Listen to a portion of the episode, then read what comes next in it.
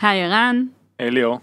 Hi, everyone. I'm Leo Krenchel, and with me is Eran Zinman, co founder and CTO of Monday.com. And you've reached Startup for Startup, the podcast in which we at Monday.com openly share knowledge, experience, and actionable insights from one startup to another. Startup for Startup for Startup.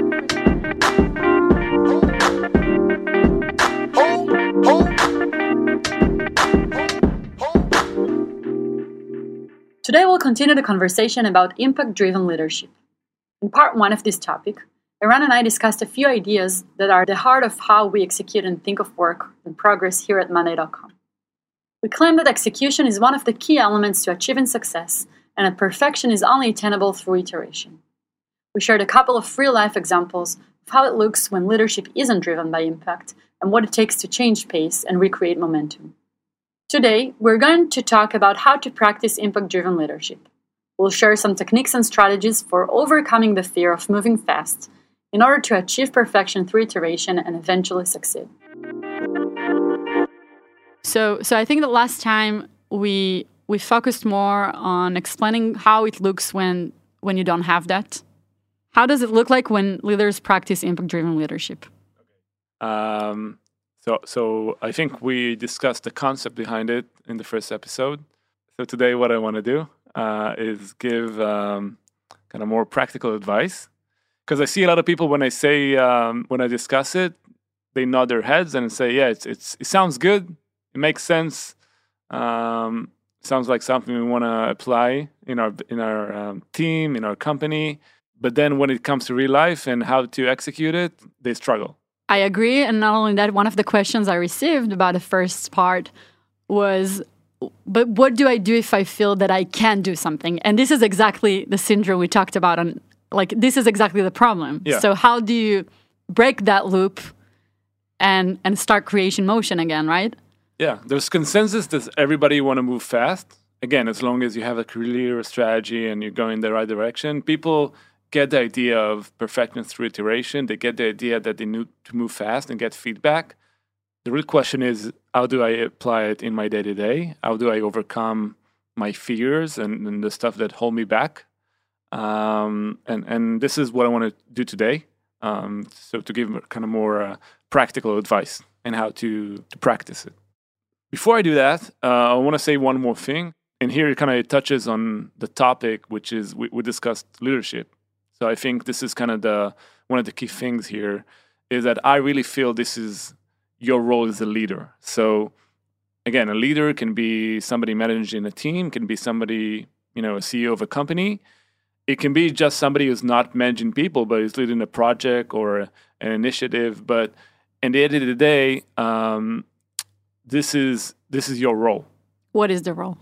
So, so when I think about leadership, people, you know, often when they say I'm a team leader, I'm a group manager, I'm a director at the company, I'm a VP, um, I, I, find that people, especially new managers, I would say, but almost everybody, uh, they kind of try to figure out what they need to do, right? Like, what what is my role exactly? Like being a manager, it's a profession. Um, so, so more than anything, I think leadership is kind of the key component to that, like being a leader more than a manager. So, manager, in my eyes, is kind of more perceived as a technical, operational thing. Yeah, yeah. technical operations. You know, make sure that the you know tasks are being done, the the job is on track, and we're on on timetable, whatever. Um, where I perceive it more as a leadership, um, from a leadership perspective.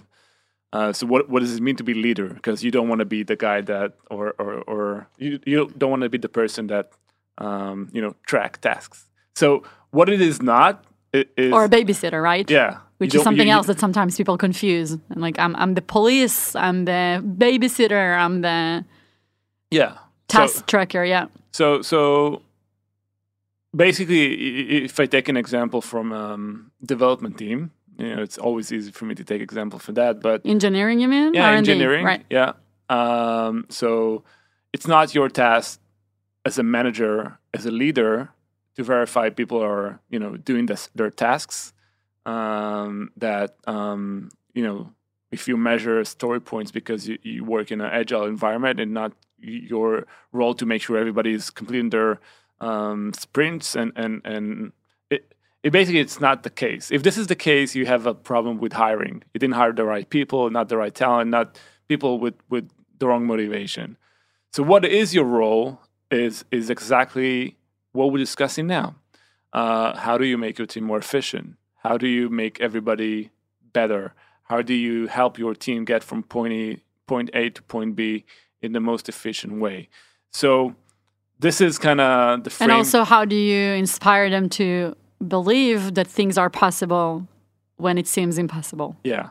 Back to uh, our question on like when there's struggle, you know, because when it's day to day and everything is working, that's that's easier.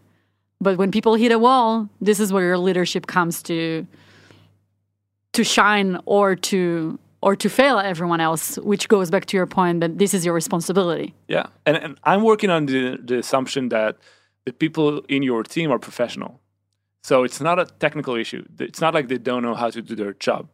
And and if you kind of think about this whole conversation that we're having, it's not about people struggling with doing the job. It's about wasting time, uh, eighty uh, percent of your time with decision making, being unsure, being afraid.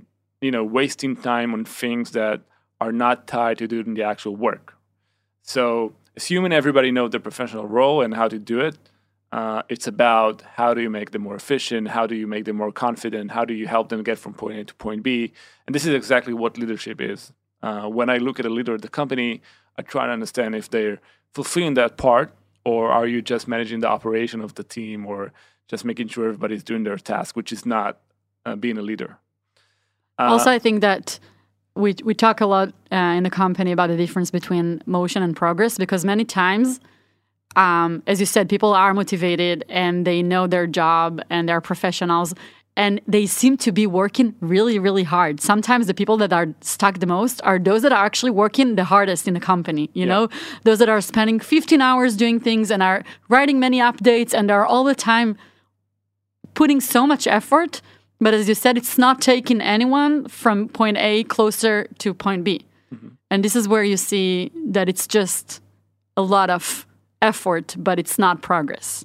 Yeah, I, I, I would even say it's one of the symptoms uh, that you focused more on on kind of showing that you're working and, and, and kind of wasting time on things that don't make an impact and, and don't really make real progress. Yeah. Right, but to the root of it, who's showing that they're working? Those that are very insecure uh, that their job is creating impact. Yeah. Right, because if your actions speak for themselves and there's impact, you don't have to show anyone you're working. That's true. And when someone's so worried and so putting so much effort into showing that they're working, you know they are not impact driven at that point of yeah. time. And, just to clear, it's not about fooling anyone or trying no, to. Yeah, yeah, this is exactly what I'm trying to stress. It's, it's from a, a, place of frustration and and and, and right, genuine so, intuition. Yeah, yeah, yeah, right. Okay, so so let's talk about actual things. So one of the things that so, actual things right? Right now we're bullshitting now actual things. Yeah. Yeah That's actual tips i would say. Um, so w- what is being a leader right? So so being a leader we, we mentioned the specific example. I want to start with it but people often w- when there's a new initiative or something you know very meaningful we want to achieve um, the initial reaction of people is it's going to take oh it's it's a big project. It's going to take three or four months. Right Okay. Big project equals a lot of time. Yeah. Well, equal complexity. Right. Equal high risk. Um, equals a lot of time. Yeah. What I hear uh, when people say it to me is I'm insecure uh, about what we need to do. I'm not sure exactly what I need to do. Uh, I'm not sure what it takes because when people kind of see that far into the future, what I understand, what I read between the lines is I don't know how the future looks like. Therefore, I'm going to say it's complex because I can I can't see it. And that's okay. I don't expect them to see how it's going to look like. Uh, and the hidden assumption is that over time they'll have more clarity just because time passes. Yeah. But well, it's not. They're going to do more research. Um, Talk get, to many people, yeah. have more opinions. So one thing I like to do uh, when people say this to me, uh, and, and, is, what can we do in two weeks? Okay, some people get, um, I would say, offended by this, uh, but it it, it kind of um, creates a weird reaction. I just told you it's it's a complex thing and it's going to take three or four months. Why are you trying to ask me if this can be done in two weeks? Are you not in, like seeing it in a different way? You don't understand the complexity. You don't think I had like the right assessment of how hard it is to complete that project. Or even worse, are you trying to stress me out? Yeah, are you trying to stress me out? So my goal is not to take those, you know, three months and compress them into two weeks by you not sleeping or uh, working 24 hours a day. It's more about kind of forcing you um, to choose that one thing that you are confident about, that you feel is in the right path of moving forward. So, you know, this is one exercise I do. Whenever I hear somebody say that, I this is my reaction almost always. Sometimes I say, "What about you know tomorrow?" Sometimes it's two weeks, depends. Um, but this is kind of the first tool that I use, and this is this changes the conversation. So often, what you hear is, "Well, I can do it in two weeks, but then I have to compromise on X, Y, Z," and I say, "Okay, you know, sounds good. I don't care about X, Y, Z. I want to make sure that the initial concept works." Um, and I say, "Oh, I didn't know you don't care about X, Y, Z. I didn't know it's not an issue." Um, and and uh, this this is why I'm trying to help them kind of move to the next level because what I know uh, is once they complete those two weeks and launch something or get feedback from users or whatever, or even see it on a screen, their entire perspective is going to change. Uh, and the next two, two weeks afterwards is going to be completely different. So, so this is one tool that I use often in meetings, uh, on one-on-ones, um, and it's not just saying that; it also forces people to think that way and, and kind of come back. Sometimes I say tomorrow they will say, "Okay, let's do it in a week." Uh, sometimes two weeks they'll say it's three weeks, but anyway, yeah, that's semantics. It doesn't yeah. matter if it's two weeks or three weeks. It's just matter. shifting from many many months to shorter time and then seeing the yeah. mindset changing, right? Yeah. So, what people, well, managers that I often give them that tip, uh, they say, yeah, I can do that sometimes, but some projects are really tough. So, what I'm starting to stress here is that you can do it for everything. Everything. The most complex project uh, in R&D, uh, the most complex process in, in finance, you know, raising around, uh, whatever, uh, you can w- apply this method uh, in order to move forward. Right? So it's not an excuse. It's not that you're special. Sorry. Everything can be uh, used in this. Everybody can use this technique for almost anything. Um, and it's very natural that our mind will trick us and say, "Oh, it works for only this particular thing, but everything else can't be done this way." Yeah. You know, this is how we we keep that insecurity close to our hearts. Yeah. Um, the second the second method I, I use, and again, this might sound stupid, um, but I do want to say it, um, is to use deadlines. People, when they hear deadlines, I, I would say, especially in tech companies, it became like a forbidden word.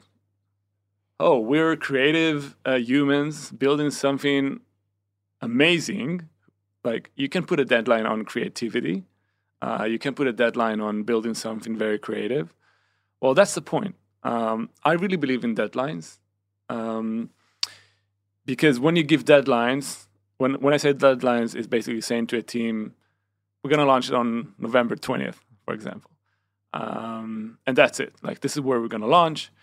Um, and it might be a month and a half from now but you put a deadline and what I found, especially in the younger managers, is that they're afraid to put deadlines.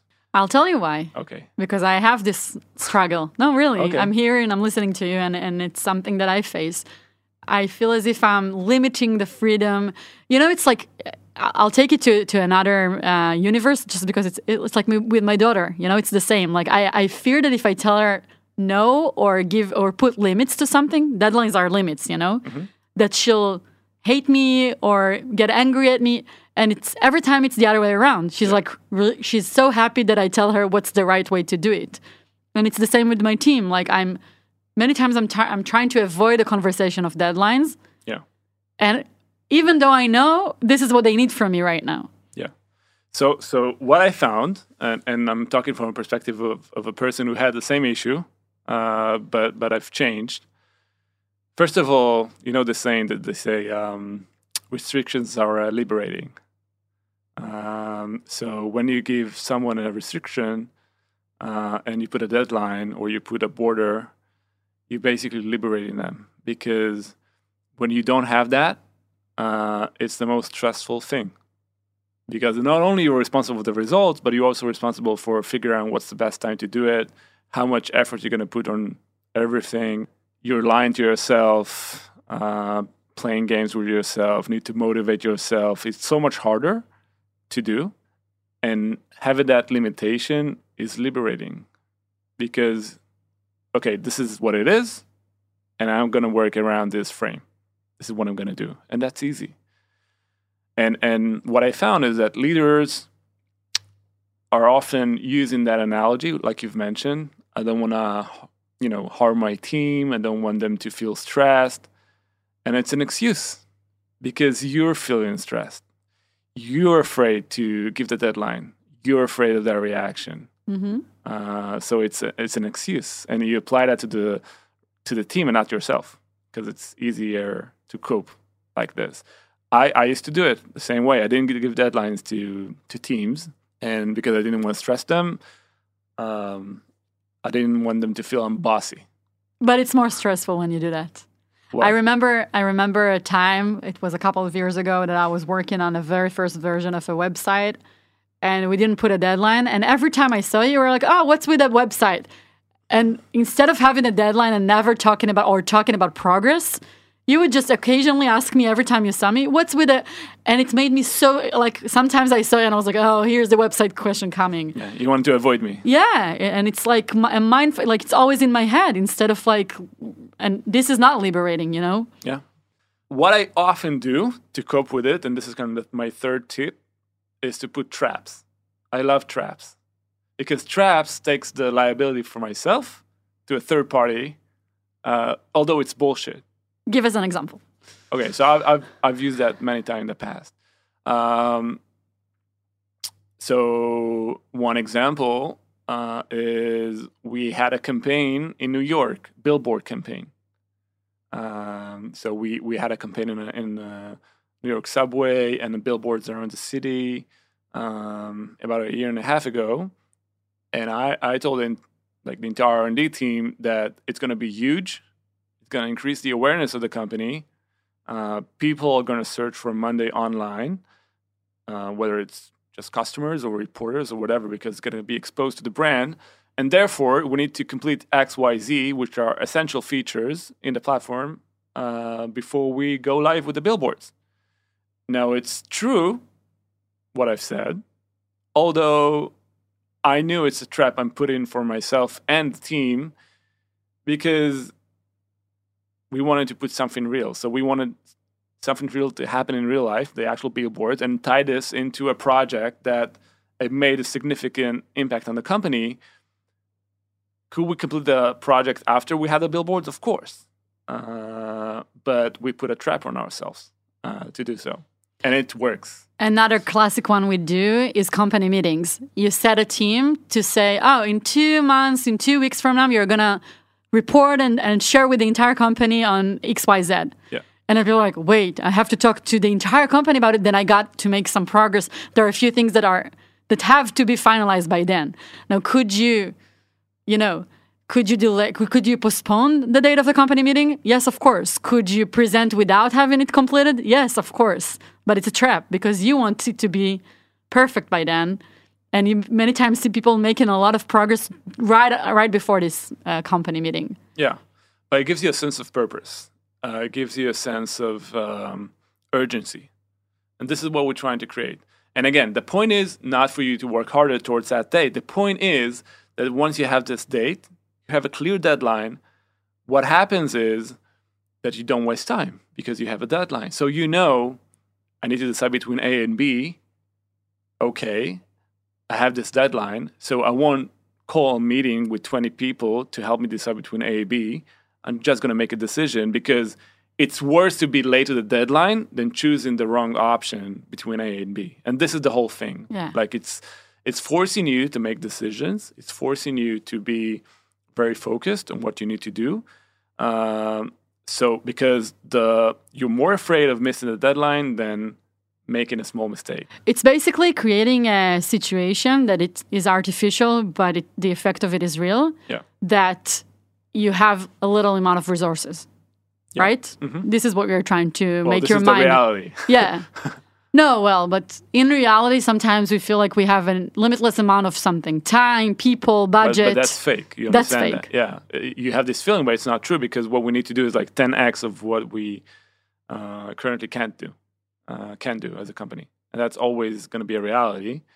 Uh, so I've used many traps in the in the past. I've used uh, billboards campaigns. I've used uh, big PR news. Uh, so, for example, we use our PR team and and we schedule uh, like an interview or uh, an, a news article that's going to come up on a specific date, and and just told everybody that we want to release this feature before that article going to come out. Uh, company meetings, another one. So the point is to find um, to find a trap.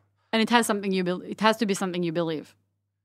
Yeah. Well, that's one option. Another option, which I use on myself, uh, because I'm not free of that. Uh, so, so I can give you one example uh, from real life. So, so um, we've been hiring a lot of um, new managers to the company, senior managers, as we scale. And one of the things that we found out is we didn't onboard them properly in the past. Yeah, so so we have a, we have an onboarding process for everybody in the company, but uh, with managers, we, we we needed to kind of tweak that because there's a lot of aspects about management that we didn't cover in the onboarding session, um, and and we knew that, and I, I I I became frustrated with that, and and I said to myself, okay, we need to build like a management training uh, Program. program. Yeah, um, and this is kind of the easiest thing to postpone, right? Like nobody, I don't want to do it. Uh, I have a million other things, but I know it's important, so uh, and by the way, it's an easy one to postpone because you have you hire a new manager. You're thinking, oh, I need a program. Okay, I'll have it by the next one. Then you forget about it because it's very easy to postpone. Then a, a month later, there's another one coming. Oh, I still need that program. yeah, But then you kind of let it go, and then it's very easy because it's not in your face all the time. yeah, and nobody's. You, well, I, I suffer from it, but nobody told me, Eran, you have to do it At this date. Um, so, so I'm aware of this. Uh, so what I did is um, we hired a new um, VP of HR to the company, and when she signed, uh, I told her that her name is uh, Oshrat. Uh, she's just joined. Uh, when she signed, I told her it, it's amazing you, you're going to join uh, in a month uh, because we created this amazing uh, manager training program for you, and I'm super excited to give it to you. I have nothing ready at that point, but I made a promise. I put myself a trap because I knew I had to do it uh, so we can prepare something like this. And what I did the day after, I felt stressed because I, I made a promise. The last thing I want to do is break my promise. And I sat down and you know just started working. It's more than on- a promise because you didn't tell her I'll build it by then. no, I you told said her it's ready. I told her it's ready and it's awesome. yeah. Good luck with that. Yeah, yeah, yeah. Uh, So what did you do? I built it, and it's. I think it's awesome. And it's ready. no, yeah. Well, we're now in the middle of uh, the the program, so I, I created it, and then we said uh, it was ready before she joined, uh, like two months before she joined, and, and we started giving it to our existing managers here, and the feedback so far is really good. Um, but it it forced me to do it.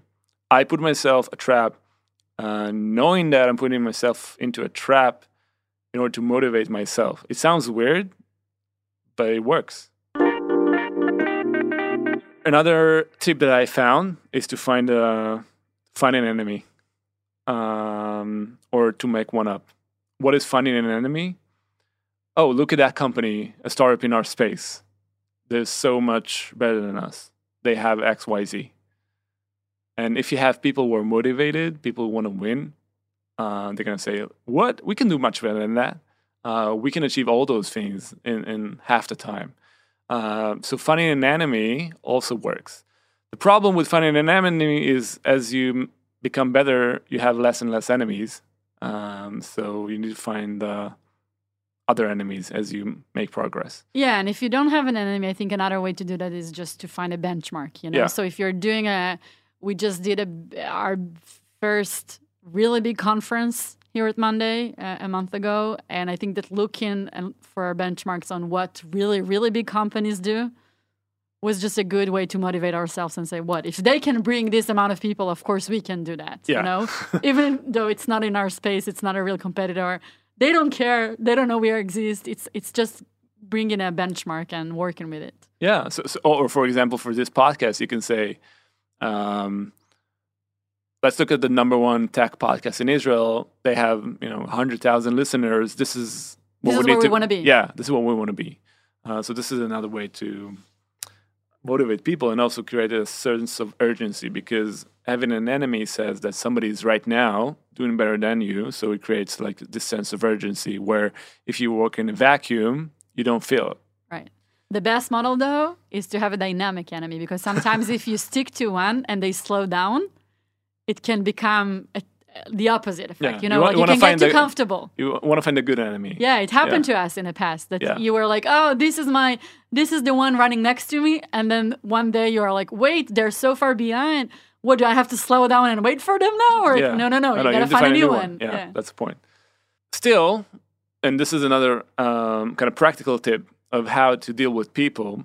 So you can use all those techniques that I've used, uh, but people always find ex- excuses. So one thing that I found is that people that feel insecure about what they need to do, and again, this is all about being confident, will will say things.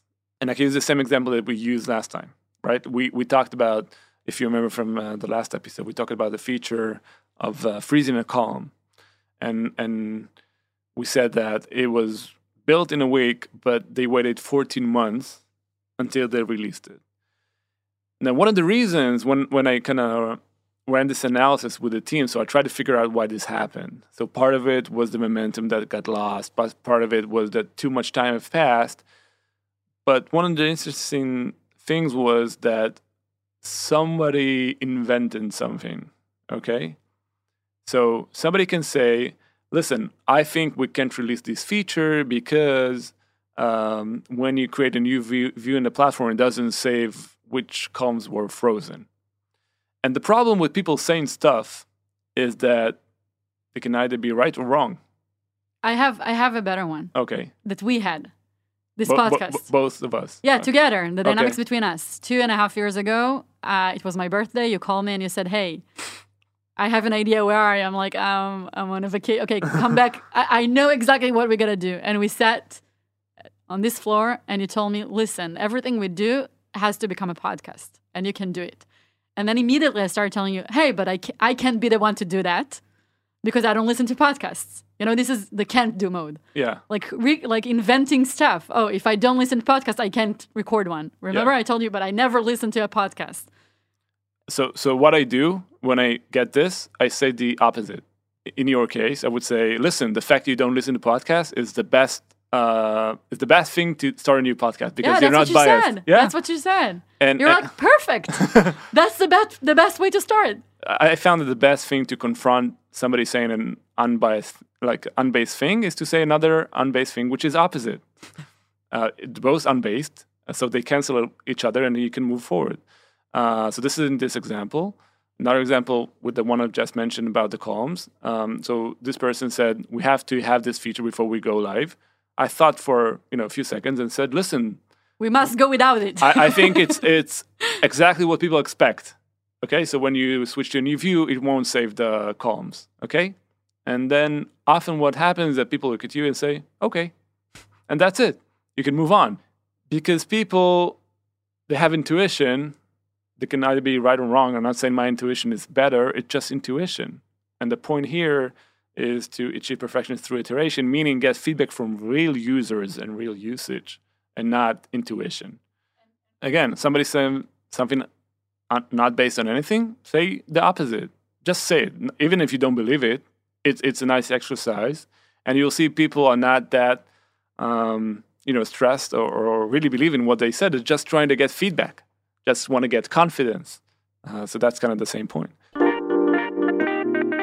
And another technique, last one that I often apply, is to make we're not making a decision, we're just running an experiment.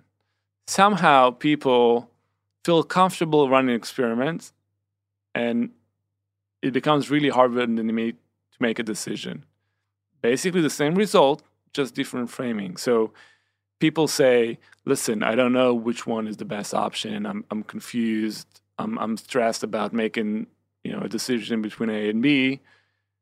So I say, you don't don't make a decision. Just run, run an experiment. You know, do one of them and see the result. And then, you know, miraculously, you just make them just do it. Um, so in your team, if somebody says, "Listen, we don't know. It's a hard decision. Um, not sure if we can do it. Not sure if it's the right thing for the team," just removes the stress. You know, we're not speaking here about the fate of humanity. We're just running an experiment. It's true that the, the, making the point that it's not vital and it's not fatal, and if it's not the right thing, you can change. Because this is one of the questions we got. What if you get it wrong? Point is to get it wrong. the point is to get it wrong. That's the whole point. Uh, you don't want to be right all the time because it means you're not bold enough. You're not trying enough. You want to be right all the time. Just don't do anything. You don't need to optimize for that. You need to optimize for the best results over time in, in the fastest way possible. And part of it is being wrong because we don't know. That's the point. Um, so don't optimize for not making mistakes optimize for getting the perfect result in the shortest amount of time. And that's the whole point.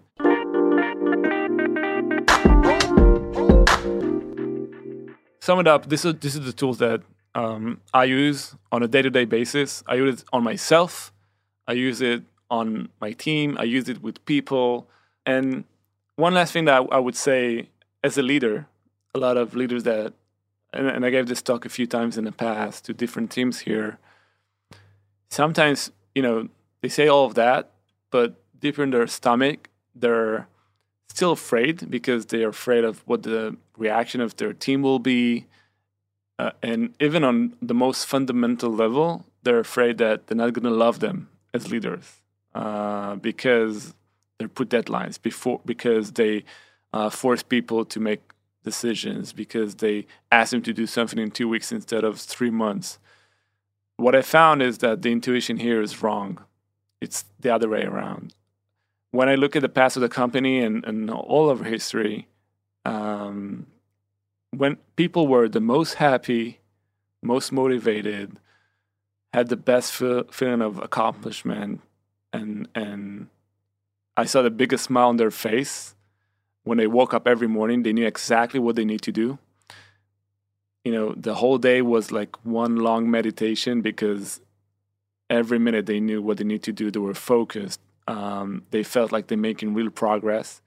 And and when people feel the most miserable is when they overthink things when they feel like they're not sure what they're going to do when they feel like um, they're stressed about making decisions so intuition is wrong here you want to be a good manager, you want to lead people, you want them to be happy, you want them to make progress and evolve, help them, create focus for them, help them achieve the best version of themselves using those techniques. I'm, I'm, I, can assure you that's going to be, they're going to be happy. They're going to feel complete. They're going to feel like they're making progress. Yeah, Roy, Roy, our CEO, so many times he says that if you overthink something, just get busy. You know, yeah. just do something instead of thinking. If you're stuck thinking, just go and do something immediately. Still, a few questions. And um, what if someone comes and says, "Hey, but our users will suffer from an incomplete product"? You know, like we'll give them a poor experience because it's too fast. Okay, so now I'm going to apply one technique on you. So the opposite is true. Our users are going to enjoy uh, if we give them incomplete products. Why? Because we think that they're going to see all the bugs or if it's not going to be perfect. I think that you know they've been missing this feature for that long even if it's not 100% they're going to love it because you solve like a major issue for them so you don't need to wait for it to be perfect i would say as fast as you can push things and get feedback and, and user can use that, even if it's not perfect, it's better for them. So I've just said the opposite of the intuition of what you've said. Um, okay, here's another question to you. What if I just tell my team, hey, by tomorrow, set estimations and give me your deadlines, give me your own deadlines? Why don't I let them empower them to put the deadlines? Um, that's okay but as long as you're in the same zip code. So if somebody says, okay, so my deadline is four months from now, that's not good. I think one thing that happened when we, when I've mentioned the story about the, um, the board meeting and, and everything we set around the deadlines and the billboard is that it changed people's mindset about how fast they can move and how fast we can deliver new features and new capabilities to the platform. So once people are calibrated, that's fine. But in the beginning, you need to make them believe that they can do it. You need to change their perspective on how fast we can move dramatically. Yeah. Dramatically. Once you achieve that, that's fine. You mm can give people the freedom, and then they're going to use the same tools on themselves. So you're saying once we're speaking the same language and we understand the technique that we're just discussing, it's okay to let other people be yeah. part of that. In the beginning, you need to help them not. So it's it's more about helping them understand what they can achieve in a short amount of time. Uh, in addition to the fact that um, you want to give them freedom in the future. I know you talked about it mostly on part one, but the question of the excuse or the claim that you'll end up working harder, especially in a you know in a, in a life where work life balance is something very sensitive, is so easy to bring up. You know, if someone, it's so easy to come up and say, "Eran, but I'll have to work over weekends, but I'll have to sacrifice something super important, but I won't pick up my daughter from school." Like what do you do with that? So I get this a lot. Uh, that's why I use the word efficiency and not amount of work or speed. Uh, but if people are not convinced, I do this exercise with them. So, and again, I'll use an example from R&D, but take it for whatever department you're in. I will sit with that person and we will analyze a day in their life.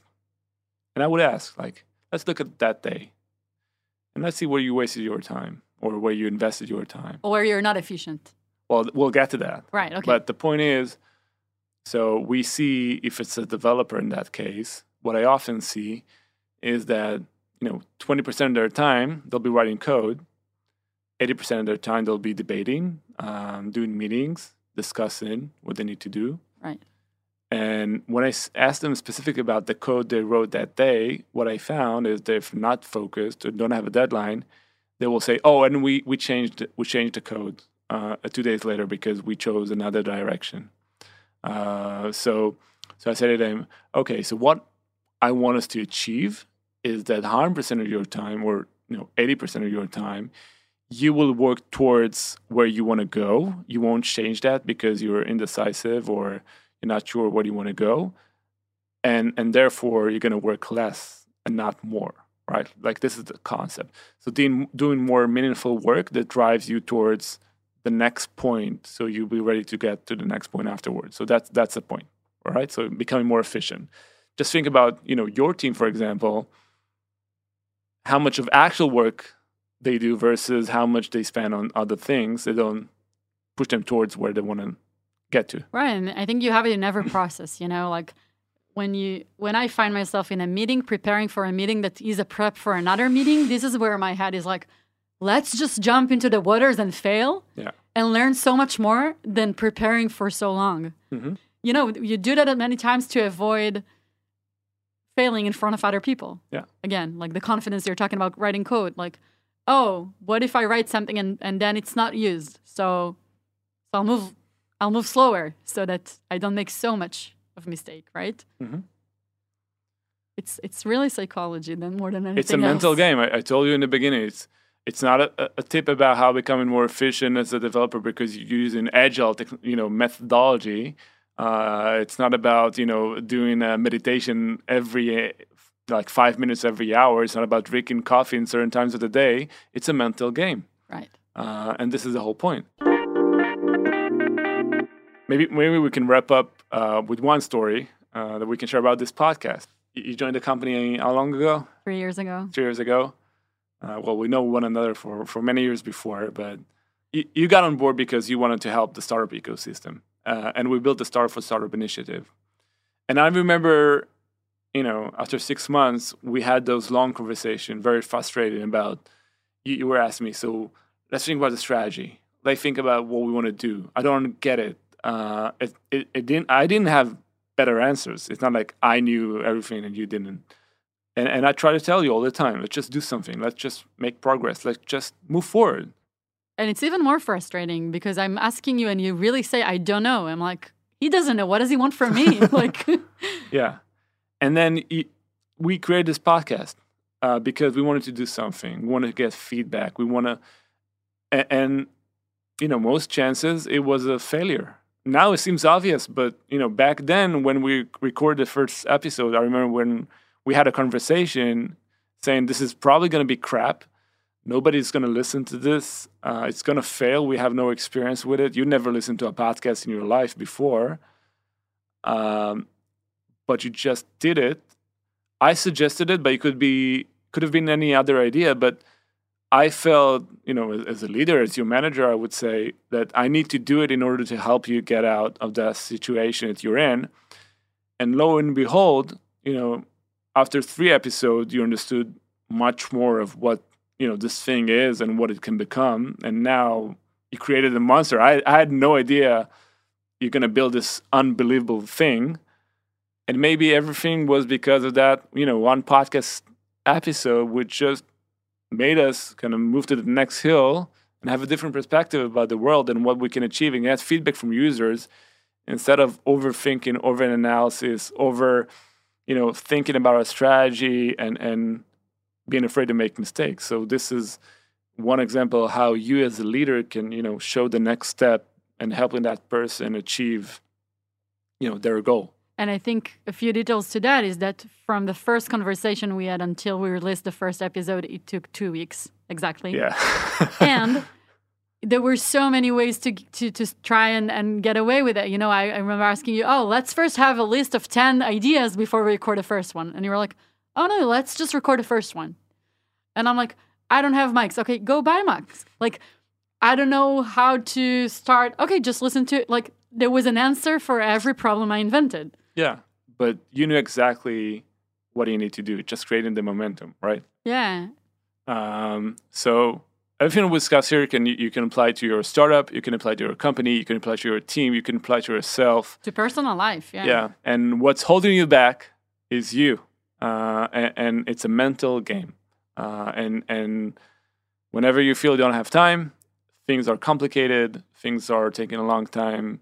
Um, it's an excuse, and you need to figure it out and put traps to yourself and use all kinds of techniques just to move forward um, and achieve that perfection you want to achieve in, in the fastest way possible. And I'll add one final advice. I think that the best way to do that is to surround yourself with other people that understand this as a mind mental game.